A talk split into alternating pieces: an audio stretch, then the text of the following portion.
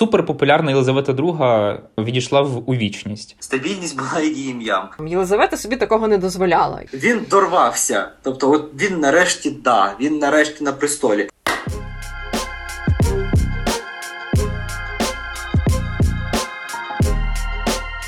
Всім привіт! Це подкаст Світ не світ, де ми говоримо традиційно про якісь е, складні, незрозумілі, можливо, зрозумілі, але не до кінця зрозумілі міжнародні події та явища, і розбираємо їх е, разом з експертами або разом із співведучими про те, що взагалі відбувається довкола нас, аби краще зрозуміти цей світ, краще зрозуміти місце України в ньому. Подія, про яку ми говоритимемо сьогодні, однозначно просто сколихнула увесь світ, і я думаю, що для багатьох стала надзвичайним шоком, тому що в той час, як ми були останніми місяцями дуже зосереджені на війні в Україні, і вже звикли в принципі до новин про смерть. Але ця новина про смерть дуже сильно здивувала усіх.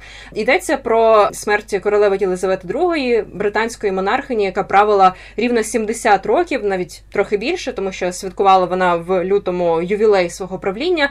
І ось тепер її смертю знаменує фінал величезної епохи в історії британської монархії Британії загалом. Що взагалі все це означає? Як нам далі з цим бути? Як взагалі це змінить Британію та світ сьогодні будемо розбирати. А в студії з вами, як уже представила себе Олена Коренкова і я Олег Павлюк, а допоможе нам розібрати сьогоднішню непросту і певним чином сумну тему. Експерт, директор програми Північна Америка Ради зовнішньої політики Українська Призма Олександр Краєв.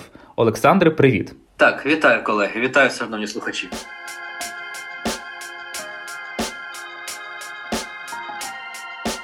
Дякуємо, що долучилися сьогодні до нас. Давайте почнемо розбирати напевно з якихось базових моментів, тому що мені здається, взагалі в двох словах і навіть там в 40 чи 30 хвилин випуску надзвичайно складно помістити якісь основні відомості, що нам потрібно запам'ятати про Єлизавету, ем, на чому варто закцентувати. Але почнемо з якихось базових речей. Напевно, давайте проговоримо про те, навіщо взагалі Британії монархія, чому це так принципово в 21 столітті. Ми розуміємо, що монарх не має якоїсь саме політичної політичної влади, але і це йдеться більше про такий символ державності. Але давайте поговоримо про те, як Єлизавета II, можливо сформувала або змінювала впродовж свого життя і свого правління ось цей образ британської монархії. Так, і якщо дозволите, на початку трохи встромлюся в формулювання.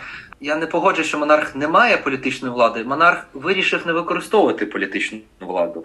І Це доволі цікава поправка. Я поясню, чому тому, що це було по суті рішення Єлизавети у 2003 році. Парламент опублікував короткий список.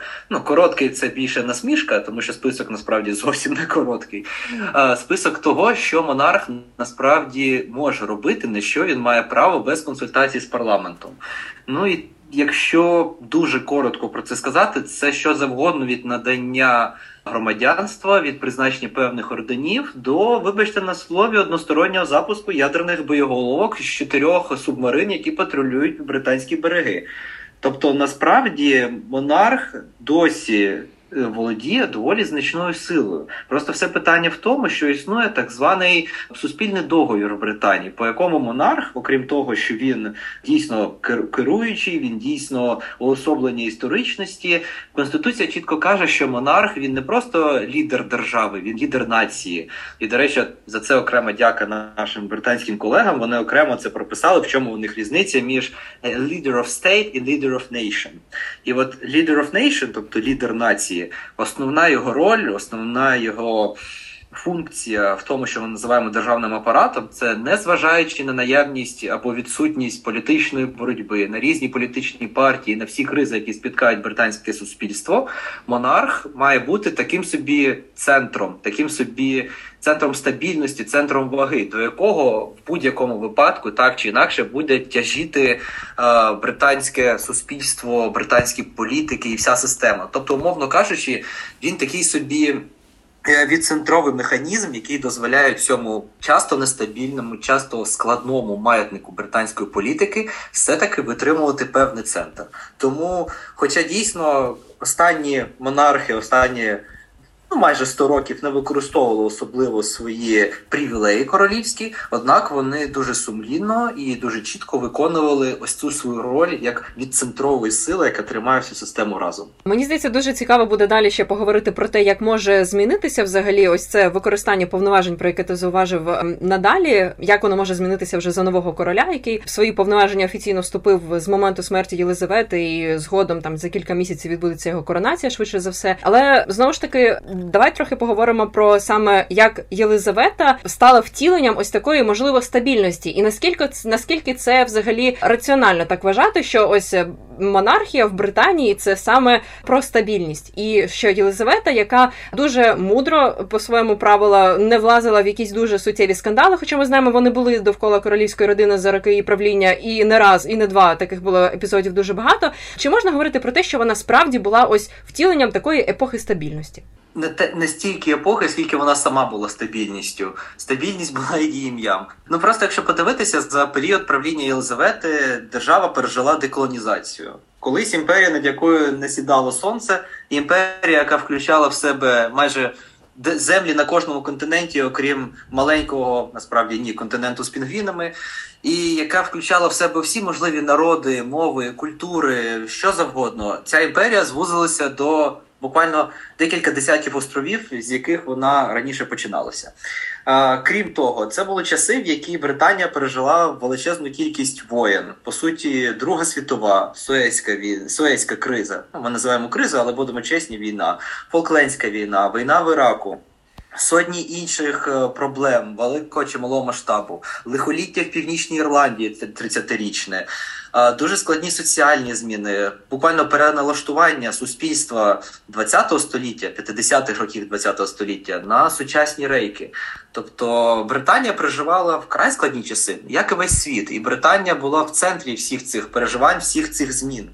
Але все-таки королева так чи інакше, е, вона завжди була тим, що не підводило. Так, були скандали, була принцеса Діана. Зараз у нас питання з принцем Ендрю і так далі. Але загалом, ось вона сумлінно, починаючи з 52-го року і до нині, виконувала цю роль, що в будь-якому випадку, коли все в світі руйнується, коли все в світі складно, все жахливо. У нас є королева, у нас є королівська сім'я, у нас є монархія. У нас є те, що стабільно, у нас є те, що. Е, тримає наш курс. Оце, до речі, дуже популярна зараз ідіома і дуже популярна алегорія у британських журналістів, що кожного разу говорячи про те, яка була роль Єлизавети, вони кажуть, вона кермувала державою, вона кермувала суспільством. Тобто, так на корабель Сполученого Королівства накидувалися найстрашніші шторми ХХ століття, але от Єлизавета його якось виводила. Тобто, ми не можемо сказати, що дійсно часи її правління були найбільш стабільними, і ми не можемо сказати, що вона, умовно кажучи, там сама приходила і вирішувала всі питання, і вона сама там завершувала всі кризи, або вона сама була винуватцею деяких криз. Але насправді ось цей об'єднавчий момент, е, момент, який предписаний конституцією, і моменти, до речі, публічної дипломатії, але я думаю, ми про це ще поговоримо, особливо під кінець холодної війни, вона все таки виконувала, і тут їй варто віддати належне.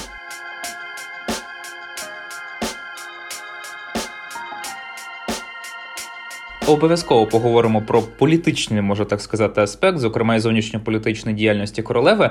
А зараз все ж таки хочеться повернутися більше до внутрішнього, внутрішньої, можу так сказати, діяльності королеви, до того, що власне забезпечило і стабільність. Багато в чому, власне, як мені здається, популярністю Єлизавета завдячує ну не лише тим, що от вона особлювала таку собі стабільність, мабуть, це теж окремо може бути тема для подкасту, феномен образу Єлизавети II як такої, а ще й, е, зокрема, тим, як вона намагалася реформувати інститут королівського двору, як вона намагалася його, скажімо так, пристосувати до сучасності.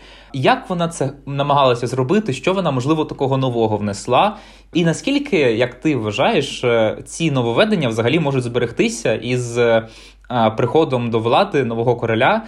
Я вже навіть не знаю, чи можна сказати Чарльза третього, чи треба говорити Карла третього. Це ще одна окрема тема для розмови. То все ж таки, які от такі нововведення були? Так, ну зразу скажу про Чарльза і Карла. Я скоріше стою на позиції, що він Чарльз третій, тому що Карл це все-таки більшість моїх колег, я їх цього підтримую, вважаю це ну скоріше російською історіографічною школою. А якщо дивитися на те, що ми зараз намагаємося формувати наш новий підхід, і ми намагаємось не гратися в умовні е, переклади, в умовні транс.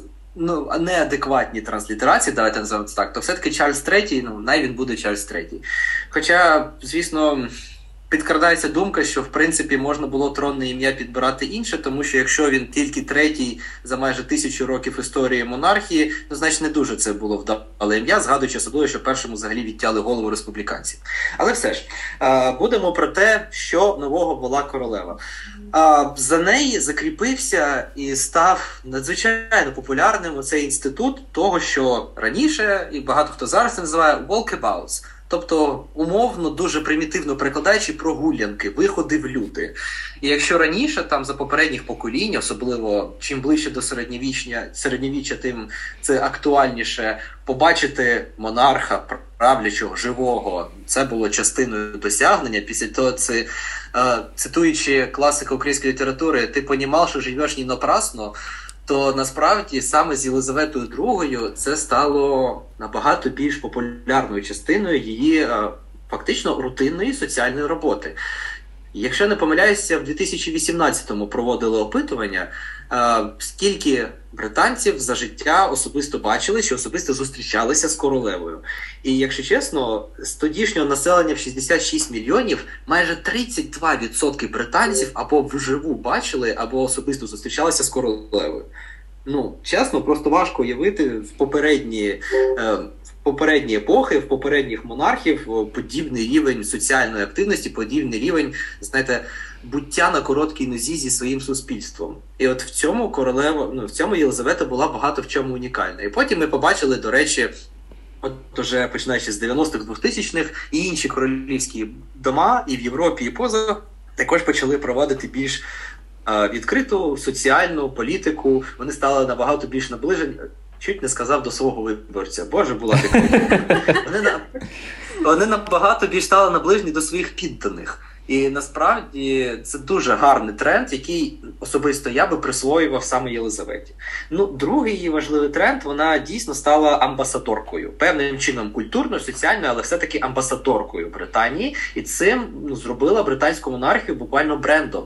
Ну, тобто, якщо запитати будь-якого іноземця, навіть того, що ніколи не був в Британії, що він знає про Британію, одне з перших це буде королева. І і це не дарма. Вона за своє правління здійснила більше 260 візитів. Е, більше ніж в 100, якщо не помиляюся, 15-117 країн. Тобто, насправді це надзвичайна активність не лише на рівні голів держав, навіть номінальних, але й на рівні інших королівських осіб і з її династії, і з інших королівських династій. Тобто, насправді вона феноменально була активна як внутрішньо із своєю аудиторією, так і зовнішньо, з іншими е, країнами і з іншими суспільствами. І я цю активність дійсно приписав би який величезний плюс, і от відповідаючи на питання, що нового вона привнесла. Е, вона зробила монархію доступною, вона зробила монархію відкритою. Це знаєте, як ще в 50-х, в одному з перших її телевізійних звернень, вона сказала доволі пророчу, я б сказав, антипророчу фразу. Вона сказала своїм підданим, що можливо вам колись буде здаватися, що я знаходжуся від вас на великій відстані, що я не з вами і що я недоступна. Здається, вона сама розвінчала свої ж слова 70-річної давності. Вона дійсно відчувалася, що вона була тут, вона була з британцями і вона була доступна. Я думаю, що якраз може так органічно перейти дещо і коротко згадати про її зовнішню політичну діяльність. Це не лише численні візити, а й також е, першою мірою такі перші проривні кроки. Мені особисто, коли я готував матеріали про Єлизавету II, запам'яталося, і це згадувалося, здається, ледь не в кожному із текстів, які писали британські та західні змі. Її візит до Ірландії у 2011 році. Я скільки я знаю, що ти захоплюєшся Ірландією, багато про неї пишеш, можеш, будь ласка, розказати от про цей ще цікавий епізод. Ну і якщо можна, також про інші можливо важливі візити королеви, які вплинули не лише на британську, а й на міжнародну політику. Так, насправді візит до Ірландії був знаковим. Звісно, Я скоріше тієї думки, що він запізнився на декілька років, якщо навіть не на 10 років, тому що все-таки важливіше його було б мати одразу після підписання Белфастської угоди у нашу угоду Страсної п'ятниці. Але насправді Ірландія завжди відігравала для і британської монархії, для британської імперії е, ну надзвичайно велику роль. Ірландія для Британії по суті була тим, що в дослідженні імперського мислення називається перша колонія. А перша колонія це те, без чого імперія не може називатися імперією. Тобто, допоки в імперії є от той перший клаптик землі, яку вона захопила, до того часу імперія сама себе усвідомлює як імперія. Імперія є, імперія існує, вона вона вона може вважатися такою, е, що має амбіції імперські, що має імперський потенціал. І тому от е, відділення Ірландії з 20, в 21 році, 1921 було для більшості монархістів, більшості імперсько мислячих на той момент британських політиків трагедією. І фактично воно б залишалося в уявленні багатьох консерваторів перефразовуючи одного проклятого диктатора, найбільшою трагедією ХХ століття. Але цей візит королеви багато в чому показав, що час рухатися далі. І по суті, навіть основний посил її спічу під час цього візиту, основний посил цього візиту був в тому, що історія не має нам диктувати, як ми надалі будемо розвивати наші відносини. Що ми маємо пройти цей складний етап. Він дійсно був надзвичайно складний, але ми ми розумні люди. Ми маємо розуміти, що ми рухаємось в майбутнє. Майбутнє буде іншим. Майбутнє не має стати повторенням історії. І насправді, от зараз е, в багатьох відносинах, навіть я я трохи вже так україноцентризму насиплю в нашу дискусію. В багатьох відносинах, навіть в нашій зовнішній політиці, ну скажімо, те, як ми зараз рухаємося з поляками активно в відносинах і так далі. Це дуже важливий і дуже класний сигнал, який нам також можна було б застосовувати. Якщо не помиляюся, таким же проривним візитом вважався і візит до Китаю свого часу, коли якраз почало спадати напруження е, антикомуністичного протистояння, коли почало спадати певне напруження біполярного світу. Цей візит знову ж таки став символом того, що ми маємо рухатися далі, і ми маємо знайти щось один в одному, так чи інак. І от знову таки, як і у внутрішній політиці, те про що ми з вами починали говорити, що вона ну, королівська сім'я загалом, і особливо монарх правлячий, уособлюють собою певний центр тяглості, певний центр притяжіння, який стабілізує всю систему розхитану. Так ми і тут бачимо. На зовнішній арені вона також виконувала цей цей посил. Ну і крім того, якщо згадувати ще по візитам, вона відвідала, якщо не помиляюся, всі країни, де вона залишалася головою держави. Ну, особисто була в них усіх, і вона цим показала, що навіть якщо це умовно, ну будемо чесні, колишні колонії, навіть якщо це умовно люди, які завжди сприймали імперію як щось далеке, а почасти як щось дуже зле і далеке, яке тут захопило і знищує нашу ідентичність і культуру. Вона і там намагалася дати цей посил, що в кінці кінців, незважаючи на все це можна рухатися і далі в тому стані, який є, в тому в новому стані, як ви бажаєте. І сюди ж треба приписати, що коли країни почали відколюватися від співдружності націй і оголошувати, що королева більше не є не головою держави.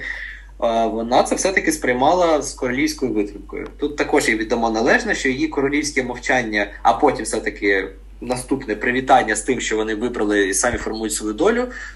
Це було максимально достойно. От якби цей, е, якби це порівняння не звучало, знаєте, по-обивательськи, але це було по-королівськи. От такий рух. Я ще для того, щоб закрити цей зовнішньополітичний блок, окремо хотів спитати, чи висловлювала королева якісь е, погляди, була в неї якась заява, позиція щодо України, Росії, попередньої менш активної гарячої фази війни і нинішньої повномасштабної. Це ми зараз просто перетікаємо в те, що ти згадав як Україна-центрична е, зовнішня взагалі міжнародна політика. Я думаю, так особливо, якщо сьогодні мені здається, всі вже бачили це фото, як е, новий уже король е, до цього принц тепер король Чарльз танцює його пока у 80-х, і всі почали говорити про те, що ж очікувати від нового короля щодо України. І так, давайте пригадаємо, тому що непрямі заяви на підтримку України лунали і в 2014 році. І так, які ще були епізоди, які можна вважати як висловленням підтримки?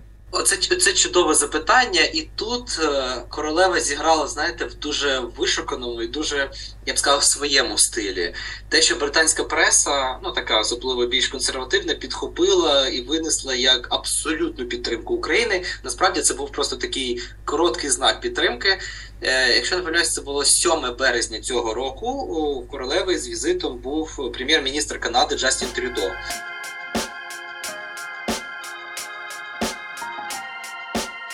Перша тема, про яку почав говорити Трюдо, і про яку до цього з королевою говорив тоді, тоді прем'єр-міністр Джонсон під час їх щотижневої зустрічі, це була якраз Україна.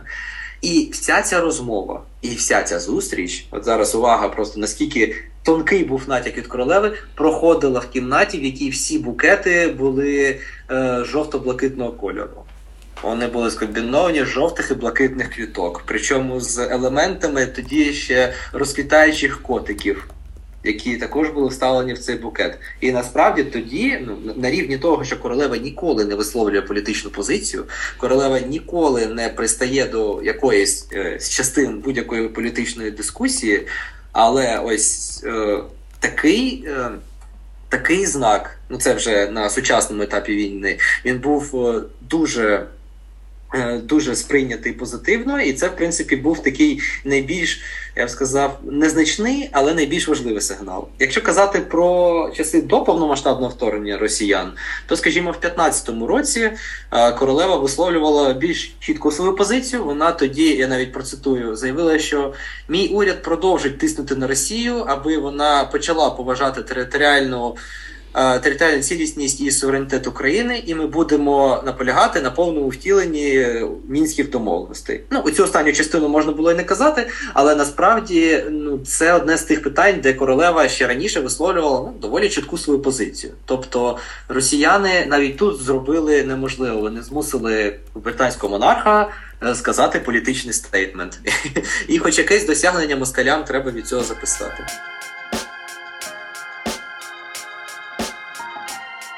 Мені здається, варто зосередити ще взагалі на значенні королівської родини, тому що ми говорили про королеву як е, чомусь утілення стабільності, у чомусь символічне значення, в чомусь її там непрямі політичні впливи. Але цікаво поговорити про те, що в принципі для британців і для світу важить, як ти зауважив, Британія насамперед асоціюється із королевою, але з королівською родиною теж варто лише згадати, що на такі знакові події, як, наприклад, королівські весілля, однозначно це трансляції по всьому світу, сувеніри із е, відповідними обличчями теж е, по всьому світу продаються, і це надзвичайний такий в чомусь маркетинговий хід, і в чомусь це власне зрозуміло теж якесь символічне дуже явище. Але як ми зауважили про те, коли королева була втіленням ось такого дуже виваженого правління, багато членів її родини зарекомендували себе на найкращим чином. Які найяскравіші скандали можна взагалі згадати за ці роки, які просто вдарили по іміджу королівської родини, тому що одразу мені пригадують згадується, звісно, історія з Чарльзом та Діаною. Одразу можна згадати теж е, з більш сучасних скандалів. Це там інтерв'ю Меган Маркл та Гаррі. Що тобі одразу пригадується? Насправді так, ситуація з Чарльзом і Діаною, особливо зараз, коли Чарльз це вже його королівська високість,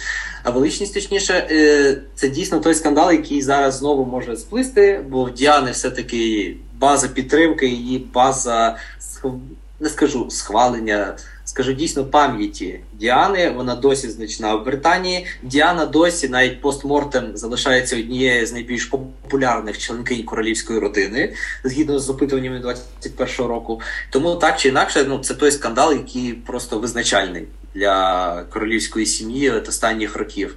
А інтерв'ю Меган Маркл, воно так воно було скандальним, воно стало викриттям ну не того рівня, якого всі очікували, воно скоріше стало викриттям для дійсно американської американської публіки, для американського слухача, тому що в британській пресі. Воно доволі швидко зійшло на нівець, тим паче більшість того, що розказував Меган, ну про доволі крутий нрав у королівській родині. Це було відомо ще часів якраз скандалу з принцесою Діаною. Останнє таке з найбільш разючого, що дійсно загрожувало королівській родині, яку королівська родина намагалась вирішувати, це питання з принцем Ендрю. Який, як ми знаємо, був замішаний в дуже брудних і пов'язаних із контрабандою людей, і потенційно пов'язаних з педофілією. Треба тут додати точно потенційно, тому що досі йде е, розбірки в цій справі. Е, його відносин із Харві Вайнштейном і з усією його системою цих підпільних клубів, так званих, і на жаль, були численні свідчення, які наразі є частиною справи, про те, що принц Ендрю не лише був відвідувачем, не лише користувався послугами цих клубів, а потенційно, що зараз е, намагається довести сторона обвинувачення, потенційно він був частиною процесу доставки. Е, людей в ці клуби і процесом функціонування цих клубів також займався. Відповідно, можливо, потенційно навіть мав частину прибутку з них. Тобто ситуація дуже брудна, ситуація дуже небезпечна і небезпечна для королівської сім'ї не лише іміджево, але й для королівських привілей, тому що згідно з королівськими привілеями е, у них абсолютний імунітет. Тобто, все, що робиться, умовно кажучи, за закритими дверима палаців, ну по по класичному правилу, має бути незримим, незнаним і відповідно неосудним. Але тут ми маємо ситуацію, яка прямо публічна, яка поширюється на декілька держав, і яка зачіпає не просто там е, третє, четверте, п'яте коліно, а зачіпає безпосередньо найближче оточення монарха, зачіпало Єлизавету особисто, бо це принц Ендрю. І тому ситуація надзвичайно була важка для престолу. Ми знаємо, що принц Ендрю достатньо оперативно відійшов, як це називається, відійшов від е, власних обов'язків як члена королівської родини, тобто він не перестав бути частиною королівської родини, але він склав себе повноваження. Відповідно, склав будь-які потенційні свої претензії на престол, які могли бути, склав свої претензії на будь-які нові титули. Тобто він максимально дистанціювався, наскільки це дозволено правилами, аби уникнути скандалу і ураження для монарха. Тому, ну незважаючи на всю його поведінку і цей скандал, треба віддати належне вони. Е, максимально змогли дистанціюватися від цього, але все-таки цей скандал досі крутиться навколо королівської родини, і це буде один з перших таких значних скандалів, до яких треба буде звернутися уже нині правлячому монарху Чарльзу Третьому. І от я думаю, про нього ми і поговоримо зараз, тому що дуже цікаво насправді, взагалі аналізуючи там і ті скандали, в які був е, з яким був пов'язаний Чарльз, з яким зараз асоціюється його ім'я, і взагалі його досить е, такий норов, можливо, який не дуже вписується у ось цю королівську стриманість, е, як ми звикли вважати на прикладі Єлизавети. Наприклад, можна прогнозувати в принципі, яким буде його правління, і давай про це зараз поговоримо, тому що і пригадаємо ті історії, які взагалі з ним пов'язані. Мені здається, взагалі, серед, якщо поглянути на ті опитування, які роками проводилися в Британії, Чарльз один із найменш популярних взагалі людей в королівській родині, тому що значно більше симпатії у його сина Вільяма, але він наступний в черзі на престол. Зараз е, в будь-якому разі тут винятку бути не може. Уже він став королем новим, але е, все ж таки. Чому в нього такий імідж? Е, які основні його риси можливо сприяють тому, що він ось е, не отримав належної можливо симпатії? Як ти гадаєш? Мені здається, це дійсно його ну скажімо так, невідповідність тим стандартам, які хотілося б населенню бачити у спадкоємці престолу. Тобто той скандал, про який ми почали говорити з принцесою Діаною, там вже не тільки і не стільки питання в тому, як вони там що вони розлучилися. Там питання в тому, що було до того. Там питання і що і в неї, і в нього було надзвичайно багато коханців. Там питання в тому, що цей скандал, і їх навіть скандалення, сам процес їх сварок, вони стали максимально публічними. Там питання в тому, що на цій публічності зіграли не завжди чисті на руку репортери, які які розкрутили це і використовували, ну як нещодавно виявилося, після зізнання декількох журналістів BBC, які буквально шантажували принцесу Діану неправдиву інформацію, вилуджували про це е, для своїх сюжетів інформацію. Тобто тут не стільки питання, що от розлучення погано так не роблять е, ревностні англіканці, так не роблять представники королівської сім'ї. Тут питання наскільки публічно е, стало непрезентабельно. Е, для королівської родини все те, що відбувається, і відповідно королівська родина із самого початку до самого кінця, хоча багато хто каже, що ми звинувачили в цьому е, пані Діану Спенсер, насправді перше за все вона покладається саме на Чарльза. Тому що саме Чарльз ну, відступив від канонів, тому що Спенсер, ну умовно кажучи, це була людина зі сторони. Це не було, вона не була частиною королівської сім'ї по народженню. Вона одружилася в королівську сім'ю. А от від Чарльза такої поведінки, звісно, не чекали. І тут просто питання.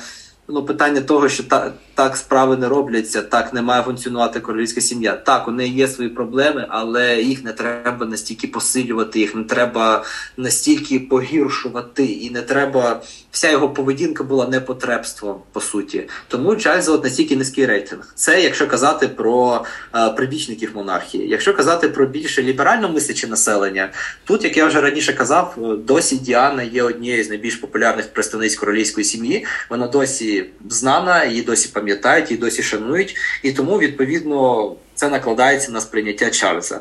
І відповідно це накладається на Камілу. Тут треба не забувати, що Каміла наразі єдиний член королівської родини з від'ємним рейтингом підтримки. Якщо не помиляюся, в неї е, антипідтримка 15%. Ну, підтримка відповідно на рівні нуля. Якщо ми кажемо про Вільяма, тут ситуація абсолютно радикальна. Тобто при підтримці Чарльза у 20-30% залежно від опитування, у Вільяма підтримка коливається в районі 65-78%. У його сина Джорджа, той, що Джордж Луї Олександр, той, що, той, що був третій в черзі на престол, зараз другий в черзі на престол, його підтримка коливається в районі 60-65%. Тобто, насправді, Вільям уособлює собою все те, як би мав виглядати його батько. Вільям собою уособлює те, як як взагалі має виглядати наступник на престол. Тобто в нього повноцінна сім'я без особливих скандалів, діти, які ну досі відкрито публічно він веде своє сімейне життя, але добре його веде, але умовно кажучи, там є що показати. Там нема жодних радикальних скандалів. Він виконує свої функції, і як чоловік, і як чоловік Кейт, і як батько до своїх трьох дітей, і як наступник на престол. Коротше кажучи, от в цьому плані Вілья ну обскакує Чарльза по всім параметрам. Так і до слова, і його це... дружина, його дружина теж чудово інтегрувалася в королівську родину, і напевно, на відміну від Меган, якщо поглянути на неї, то тут теж дуже очевидно, що це теж додає певні певних плюсів. е, Ну, взагалі цій королівській парі. Абсолютно, і до речі, Кейт теж має дуже позитивний рейтинг. Я не пам'ятаю точні цифри, але це точно більше 50% підтримки. Тобто, насправді, ось такі високі рейтинги, ось така значна підтримка саме цієї сім'ї в межах королівської родини змушувало дуже багатьох говорити про те, що потенційно нас міг очікувати стрибок через покоління, якого не було вже надзвичайно давно. Ну, в принципі, в сучасній історії монархії я навіть не пригадаю, коли останній раз нас був стрибок через покоління. А, Але як ми бачимо, ну, хай живе король Чарльз III, що ми можемо сказати.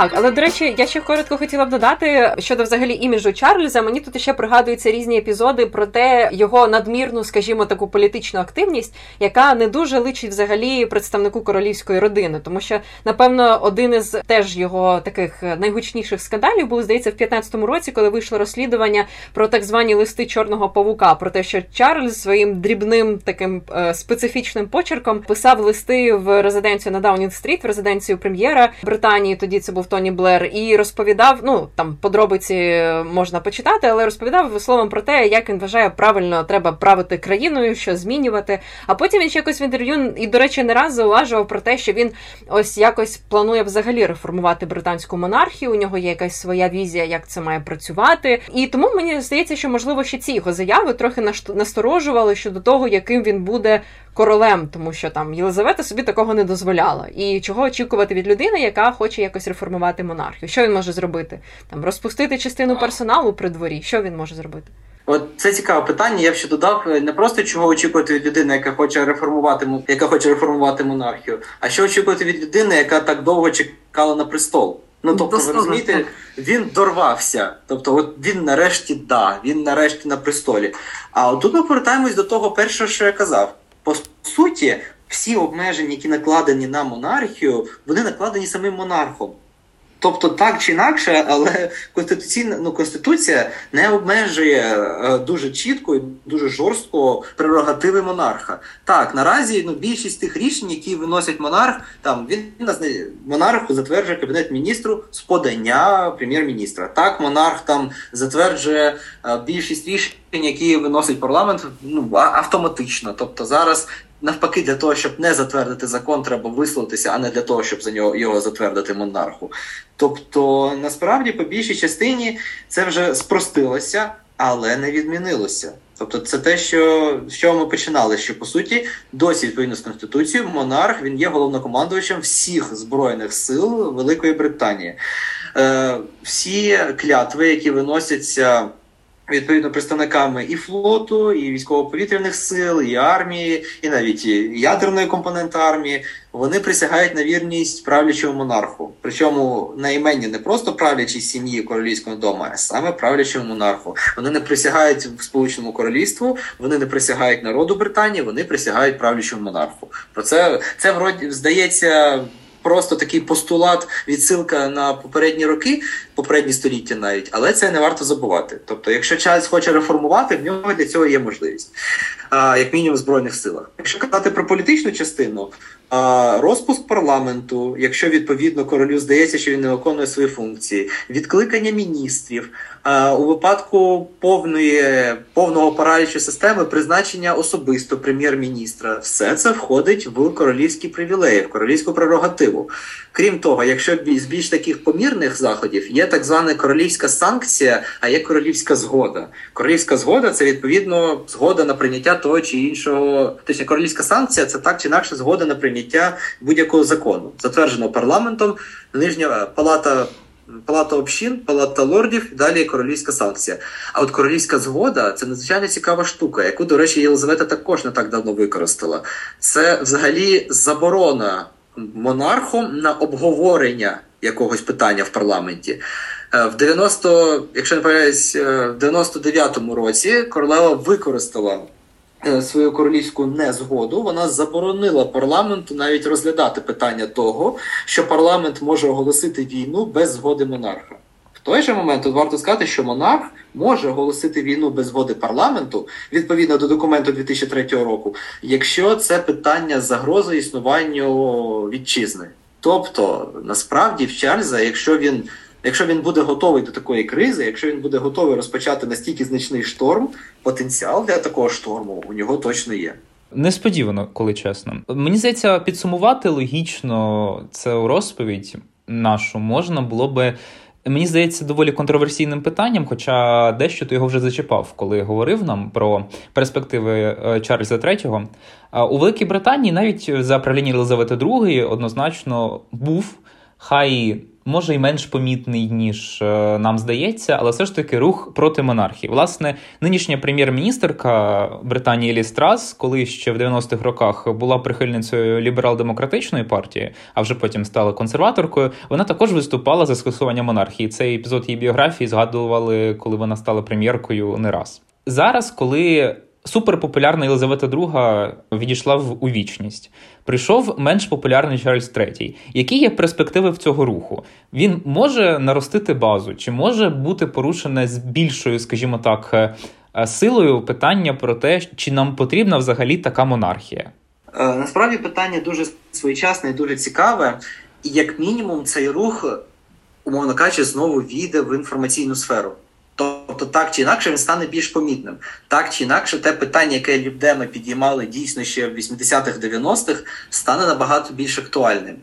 Тобто ми точно побачимо певні заяви, ми точно побачимо нових інфлюенсерів, побачимо нових лідерів суспільної думки, які будуть про це говорити, які матимуть такі ідеї. Ми точно почуємо, можливо, навіть деяких політиків, які матимуть подібні заяви.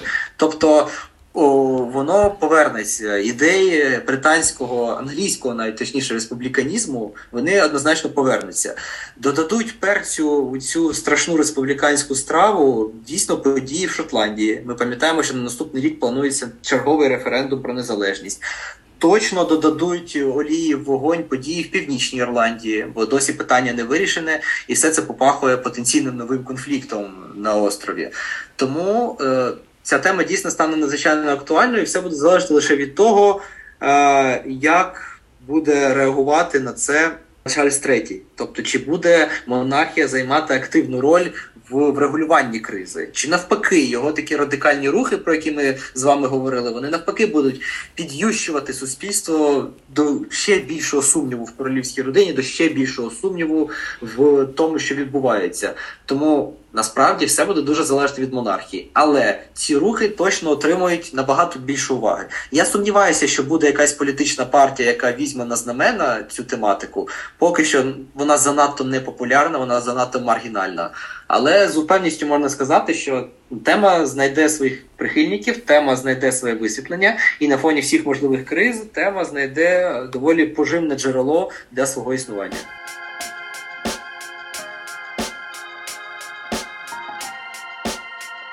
Будемо тоді стежити за тим, що станеться із Чарльзом III, як він зможе витримати випробування монархією і тіма внутрішньо і зовнішньополітичними викликами, які постали перед Сполученим Королівством. А ми, звісно ж, будемо за цим спостерігати і, можливо, навіть запишемо ще один подкаст про королівську родину.